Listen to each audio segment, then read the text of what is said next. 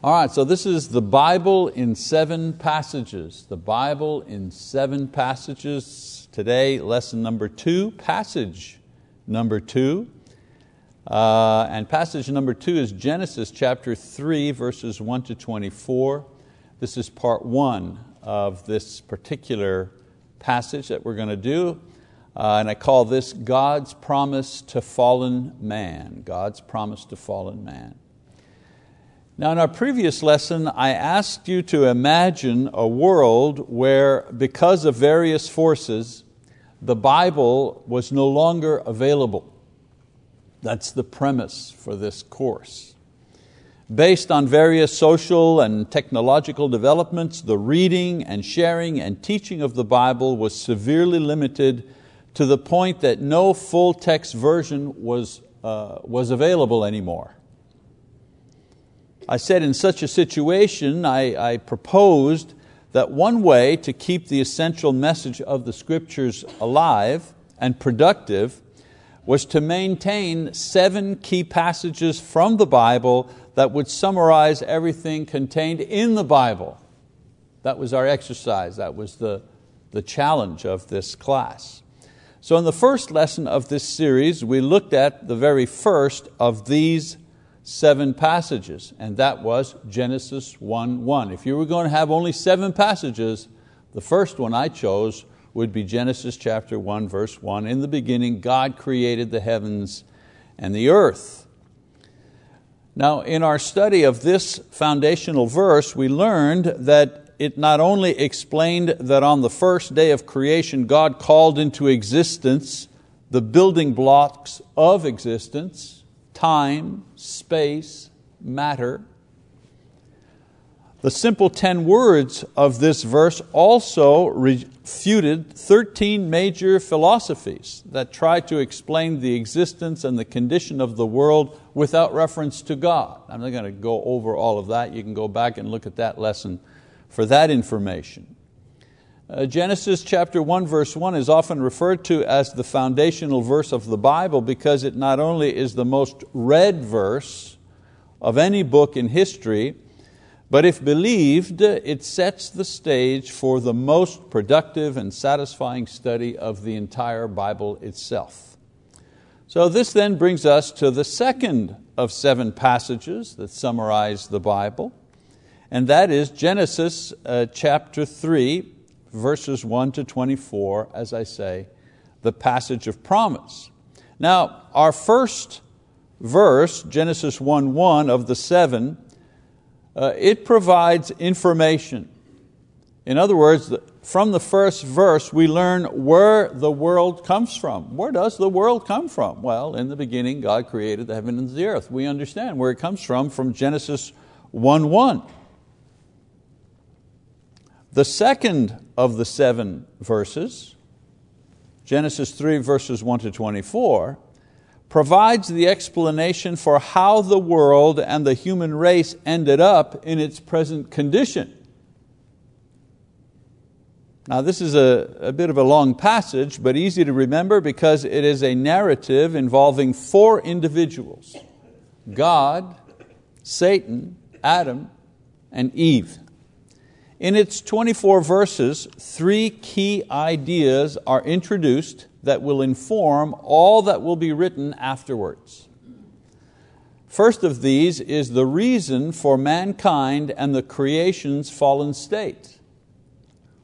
See, at some point in everyone's life, they realize that they are not perfect and they live in a world where others are also imperfect and the natural world around them is also flawed and dysfunctional as well. People write books, they write songs, they make movies based on the fallen nature of mankind and the slow but steady degeneration of the environment. We call it the creation, same idea. The Bible, however, reveals that the original cause for this imperfect world and imperfect human nature is disobedience to God's commands, resulting in sin and its destructive consequences. This truth is eloquently wrapped in the origin story of Adam and Eve's temptation and fall. And this is why I chose this as the second of the seven verses uh, that will explain the entire Bible. So we read Genesis 3, the very beginning in verse 1. It says, Now the serpent was more crafty than any beast of the field which the Lord God had made. Here we only learn about the serpent's true identity, Satan, later on in the Bible. In John chapter 8, verse 44, Revelation uh, 12, uh, verse uh, 9. In this scene, however, the serpent is presented as being crafty, and his deceitful nature is immediately on display as he begins to speak. And what does he say? And he said to the woman, Indeed, has God said, You shall not eat from any tree of the garden? And so verse 1b begins with not just a question, but a subtle questioning of God's authority and goodness. Has God really said this? He says or asks. Is He really serious about this command? The inference, of course, is that he has denied you something that could be good for you. Now, in this passage, we learn uh, what uh, has originally transpired that we didn't read. We learn from this verse that there's been a command not to eat of certain fruit. We've learned that. We haven't read it, but we learn it from this passage.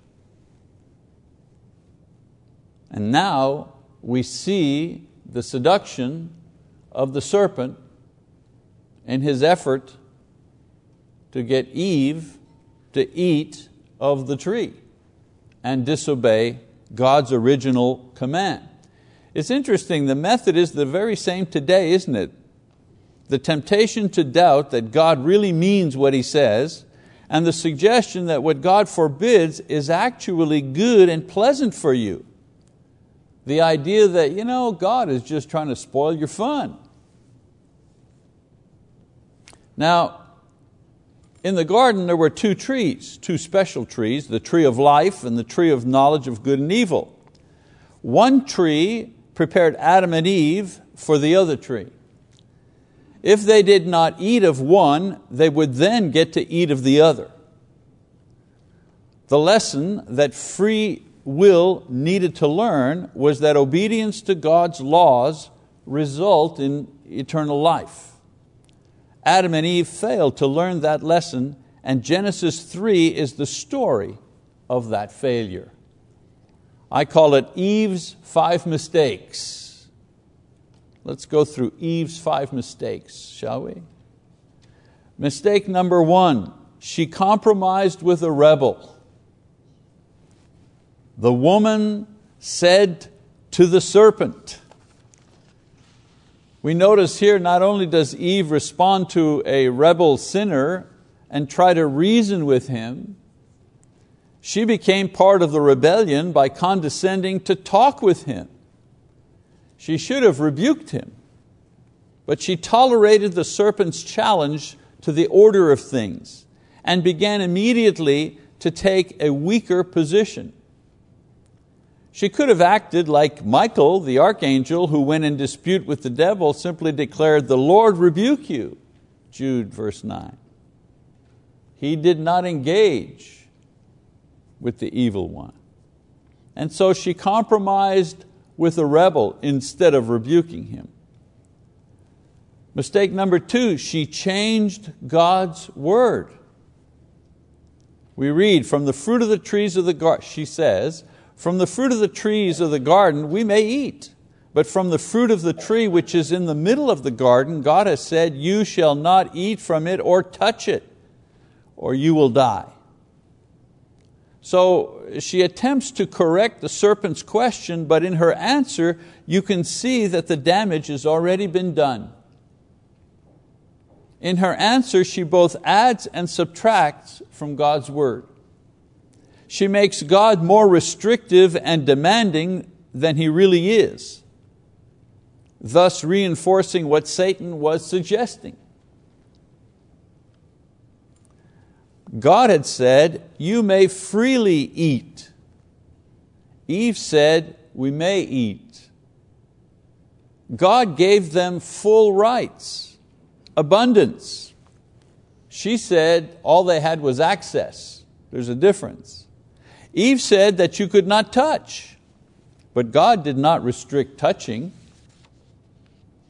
To examine and understand what was forbidden was okay. It was to partake that was forbidden. Changing God's word to be too strict or too liberal is wrong. We tend to think that being too strict is a safeguard against liberalism, but to change either way is a violation. She was too strict. Mistake number three,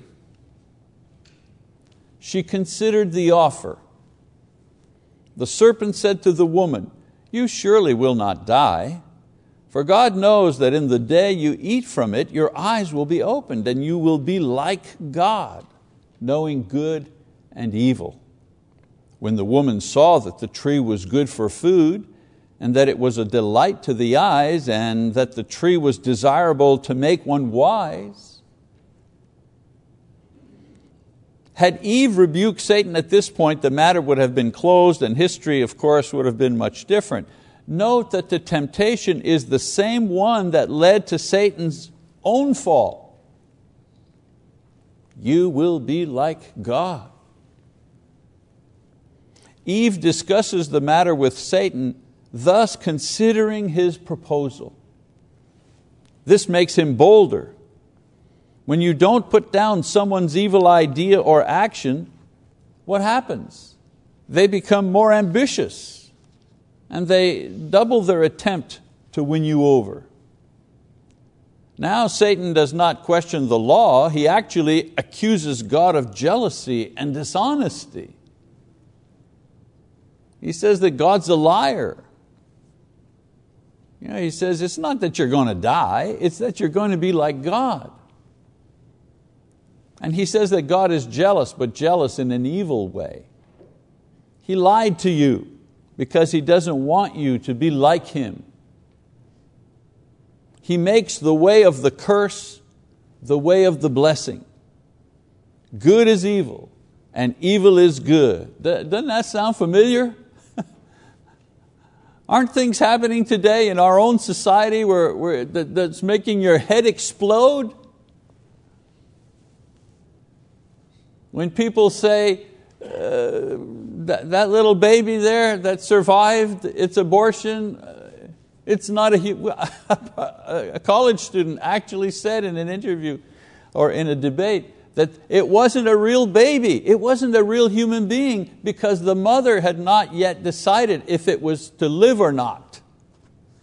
I mean, I'm hearing, I'm actually hearing this on the radio, I'm hearing this person say this like I said, I, my head was exploding. Come on, you got to be kidding. Well, evil is good. Good is evil. There's nothing new about the process. So in considering the offer, Eve was opening herself up for temptation at three levels. She was opening herself up excuse me, for physical temptation. It's good for food, something that appeals to the senses, something that is pleasurable. Emotional temptation, it was pleasant to the eyes, something beautiful aesthetically, something that moves you. And spiritual temptation, a desire to make one wise, an appeal to one's mind and intellect and pride, to have special insight or special vision. John the Apostle, he talks about these three areas of temptations, doesn't he? In 1 John 2, 16, for all that is in the world, the lust of the flesh and the lust of the eyes and the boastful pride of life is not from the Father, but is from the world, demonstrating that what is written here in Genesis is timeless. It works in every generation. Jesus faced the same threefold temptations in the desert. Jesus, full of the Holy Spirit, returned from the Jordan and was led around by the Spirit in the wilderness for 40 days, being tempted by the devil. And he ate nothing during those days, and when they had ended, he became hungry. And the devil said to him, If you are the Son of God, tell this stone to become bread. And Jesus answered him, It is written, Men shall not live on bread alone. And he led him up and showed him all the kingdoms of the world in a moment of time. And the devil said to him, I will give you all this domain and its glory, for it has been handed over to me, and I give it to whomever I wish. Therefore, if you worship before me, it shall be yours. It shall, it shall all be yours. Jesus answered him, It is written, You shall worship the Lord your God and serve Him only.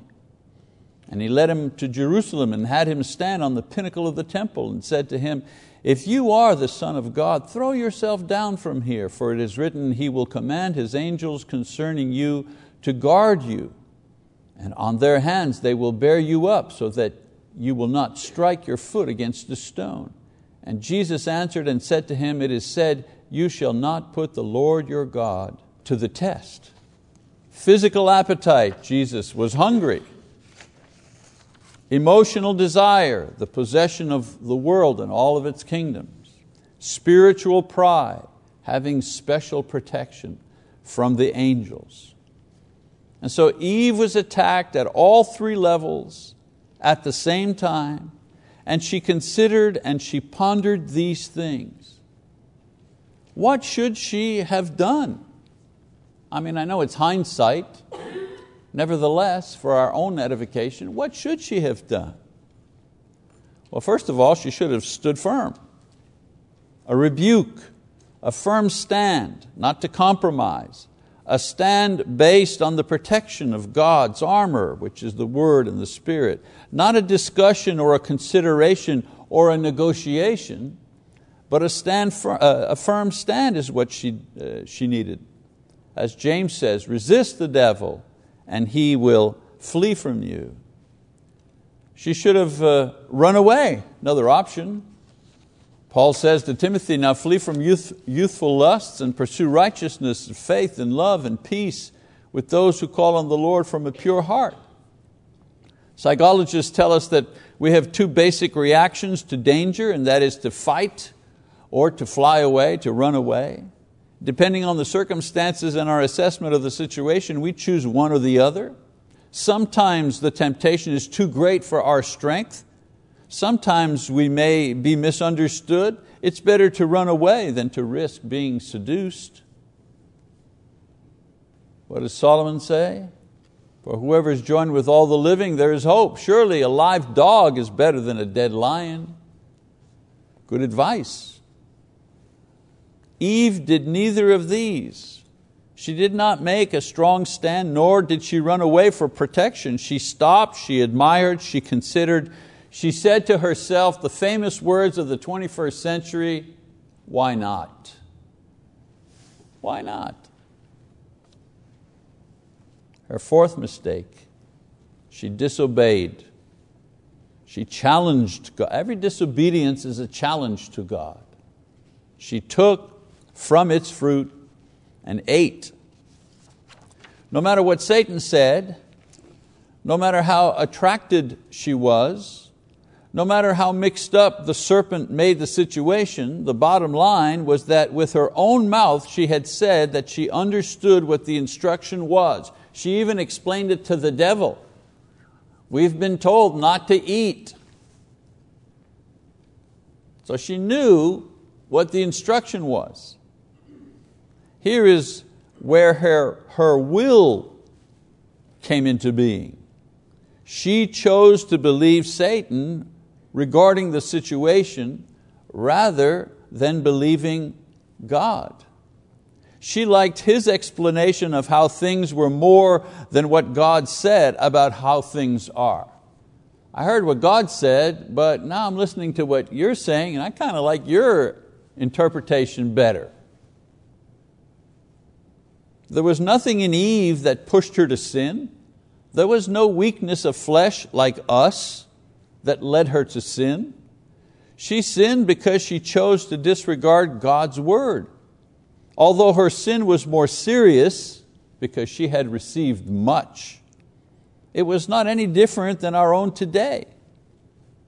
We sin when we challenge God with our disobedience. I often say to, to people when, when they're trying to work something out in their mind about a situation, especially if it's a, a moral decision, you know, I say, Listen, if you had a test, if you had a written test, and one of the questions on the written test was, should you do this or should you not do this? How would you answer that question, yes or no? You know, if it was a test, most of us would say, well, I, you know, I, I'm pretty sure I would put no, because I, down deep inside I know this is not right. Down deep inside, she knew what she was doing was not right, was not what God had told her that she ought to do. And so aside from mistake number four, disobedience, one more mistake. She led Adam to sin. And she gave also to her husband with her, and he ate. Genesis 3 6. As a prototype of all sinners, once Eve has sinned, she leads Adam to sin with her. Misery loves company she goes from being God's defender to Satan's helper. Now there's so many questions about this. For example, why did Adam also eat? So many reasons that we can surmise. Because he loved her, because he wanted to share her punishment, of course, this would make Adam noble in sinning, and this concept is not a biblical concept. We don't know what went through his mind other than the fact that he was not deceived like the woman was. We know that from 1 Timothy 1, uh, 2.14. All we know is that he also chose to disobey God. He probably had the same arguments put to him, but this time by his wife rather than by the serpent. Eve was deceived because Satan seduced her in the guise of a serpent. Adam was convinced by the person that he knew and loved. He may have thought all was lost anyway. You know, disbelief and distrust of God. Either way, the result was disobedience to God, this time by Adam.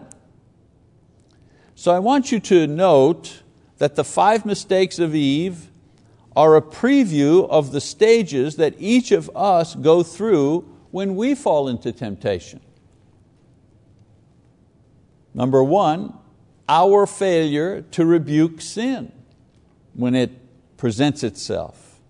You know, sinfulness is usually attractive and desirable or powerful, and our lack of quick and decisive action at its first appearance is usually our downfall. An effective rebuke requires several things. First, knowledge of what is truly good and evil. I know this is wrong. No, I'm not doing that. I'm not thinking that. Conviction of our own position. I have no doubt that what I know about this is accurate. And immediate response. I mean, you call a spade a spade immediately.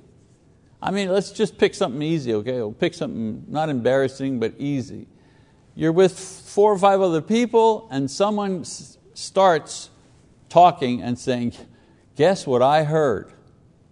Did you hear about June? There's nobody in the church here that I know called June, so it's a safe name. it doesn't count if it's your middle name, okay?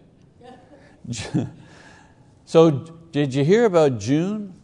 I'm thinking she's having an affair. I'm not sure, but I think he's having an affair. And that, that oh, wow, that probably explains some of the things. I noticed they weren't sitting next to each other in church. Yeah, yeah. What is that called? Yeah, that's called gossip. That's called gossip. Malicious gossip, too. Immediate response is what is required.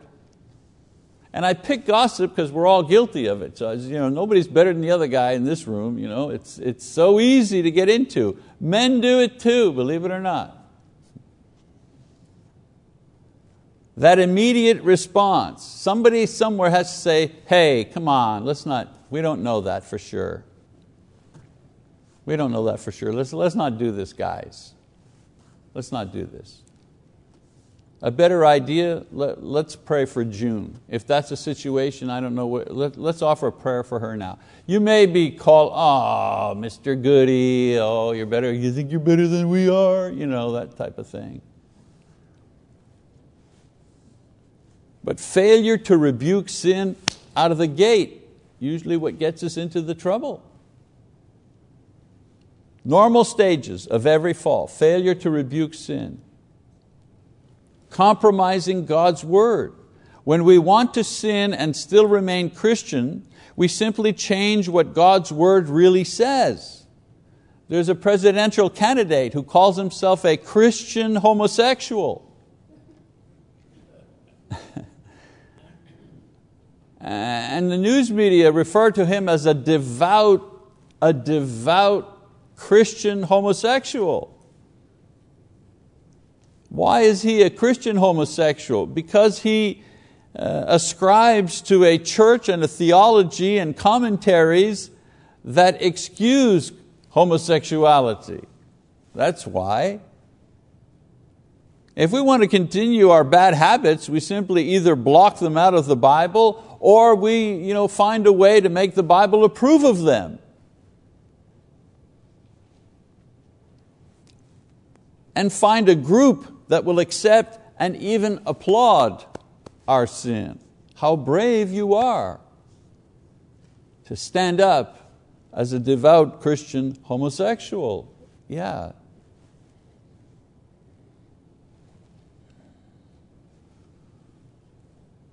Third normal sage, we actually consider the pleasure of sin. When we don't rebuke sin right away, what we end up doing is trying it on for size. You know, don't go for a test drive of a car if you're not going to buy the car because you are going to desire it if you try it out. the guys who sell cars, you know, they, they just want you to get into the showroom, that's all, especially men. They just want to get you, that's why you get that stuff in the mail. This key could unlock, you could win a boat. You know, why would I want a boat? I don't have a car to pull a boat. Yeah, we can fix that.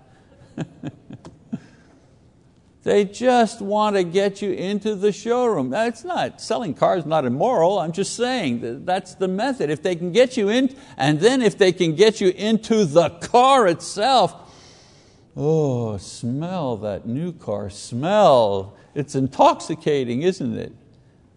Someone told me that new car smell, glue. It's the glue in the, in the thing that's holding everything. But anyways. But this is the salesman's basic approach to get you hooked. Get in. You want to take it for a drive? You don't have to buy it, just take it for a drive. Don't play with sin in your heart because pretty soon you're going to buy it. You're going to act it out. Number four, consent. If we do not initially refuse to sin, we will eventually give in to it. There are only two ways to go. You do or you do not. And if you do not say no, then with time you'll eventually say yes.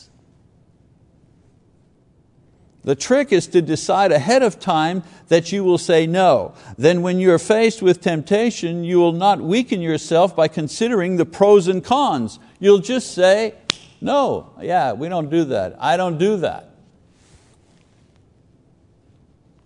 And then of course, same thing, we start a club. I go back to gossip. You know, people who like to gossip, they hang together because nobody's, you know, nobody in the club is going to call on each other. Nobody's going to call each other out on the gossip because we, we, we have this silent agreement that when we're together, we just, you know, we gossip. It's no fun to sin alone. And so the next step is always to find a sympathetic partner who will let you sin in peace or who will join you. Romans 1 verse 32 mentions this phenomena. Paul even says that the eventual state is that sinners who know they are doing wrong encourage others to do wrong and applaud them in their sins. This helps justify their position. Sin is the original problem, and the method has always and will always be the same. It's always the same thing. Why did I choose this passage as one of the seven? Because it explains human nature. That's why. It explains perfectly how we got to where we are as human beings today. Now, in this uh, first section of passage number two, which is uh, chapter 3, verses 1 to 6, uh, as I've just mentioned, we find the reason why mankind and the creation is in its fallen state. Adam and Eve have disobeyed God's command, and by exercising their free will in this manner, they have separated themselves from God. This separation from God, which we call death, is the direct and automatic result of disobedience or sin against God. The natural consequence of separation from God is decay, destruction, the extinguishing of life. You know, you have a lamp and it's got a beautiful lampshade and it's an expensive ceramic uh, base and it's got a, a, a lead light in it that'll last uh, you know, a thousand years. and it's plugged in and you know, it's beautiful. And if you, take, if you remove the plug from the wall, you still have the lamp and its beauty and its artistic design and everything's only one problem. It has no light. Why? Because you separated it from its life source, the electricity in the wall. You take a plant you, uh, uh, know, that has many uh, branches and flowers and whatever, and you take one of those branches and you cut it off and you pull it aside that branch, it still has leaves and some of the flowers are still on it, but it's as good as dead, right? For a little while, it's still, you know, it's still, the leaves are still green and the, and the flower is still blooming for a little while, but because you've separated it from its source of life, it's going to die eventually. Just give it enough time, a day, a week, a month, but eventually it'll just dry up and die. The plant itself will continue to live, but that thing that you cut away from it, it'll die. Well, that's what happens with sin. Sin cuts us away, takes the plug out from the source of life, which is God. And we look like we're alive, we look like you know, we're okay, we're producing children, we're building buildings, we're living our lives for a little while. But we are disintegrating, aren't we? We're decaying, aren't we? We call it cancer, but what is cancer? It's just the decay of the body. We're dying. We're in the process of dying. Why? Because we are, we're unplugged from the light source. We're cut off from the, from the tree of life, in this case, which is God. So, this is the natural consequence of separation from God. Thankfully, this is not the end of this passage, nor is it the only thing that it teaches and reveals to us. So in our next class, we're going to review verses 7 to 24, same passage, 7 to 24, where the passage will describe both the negative and the positive ways that God has responded to man's disobedience. In these two actions, God laid out the natural consequences of man's disobedience and the promise that gave Adam and Eve as well as every generation that came after them, a hope that not all was lost, a promise that made life on earth worth living. So verses 1 to 6 explains the fall of man. Verses 7 to 24 of this same passage will explain the promise from God to man. And we'll finish that uh, next week. Don't have time to to take that. I only have a few minutes left in this class. So that's it for this week. Again, I, uh, this, this counts as only one passage, all right? So we're still going to finish up passage number two.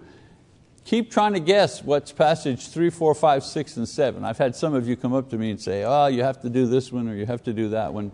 You keep guessing and we'll, uh, we'll reveal them as we go through the, uh, through the course. Thank you for your attention.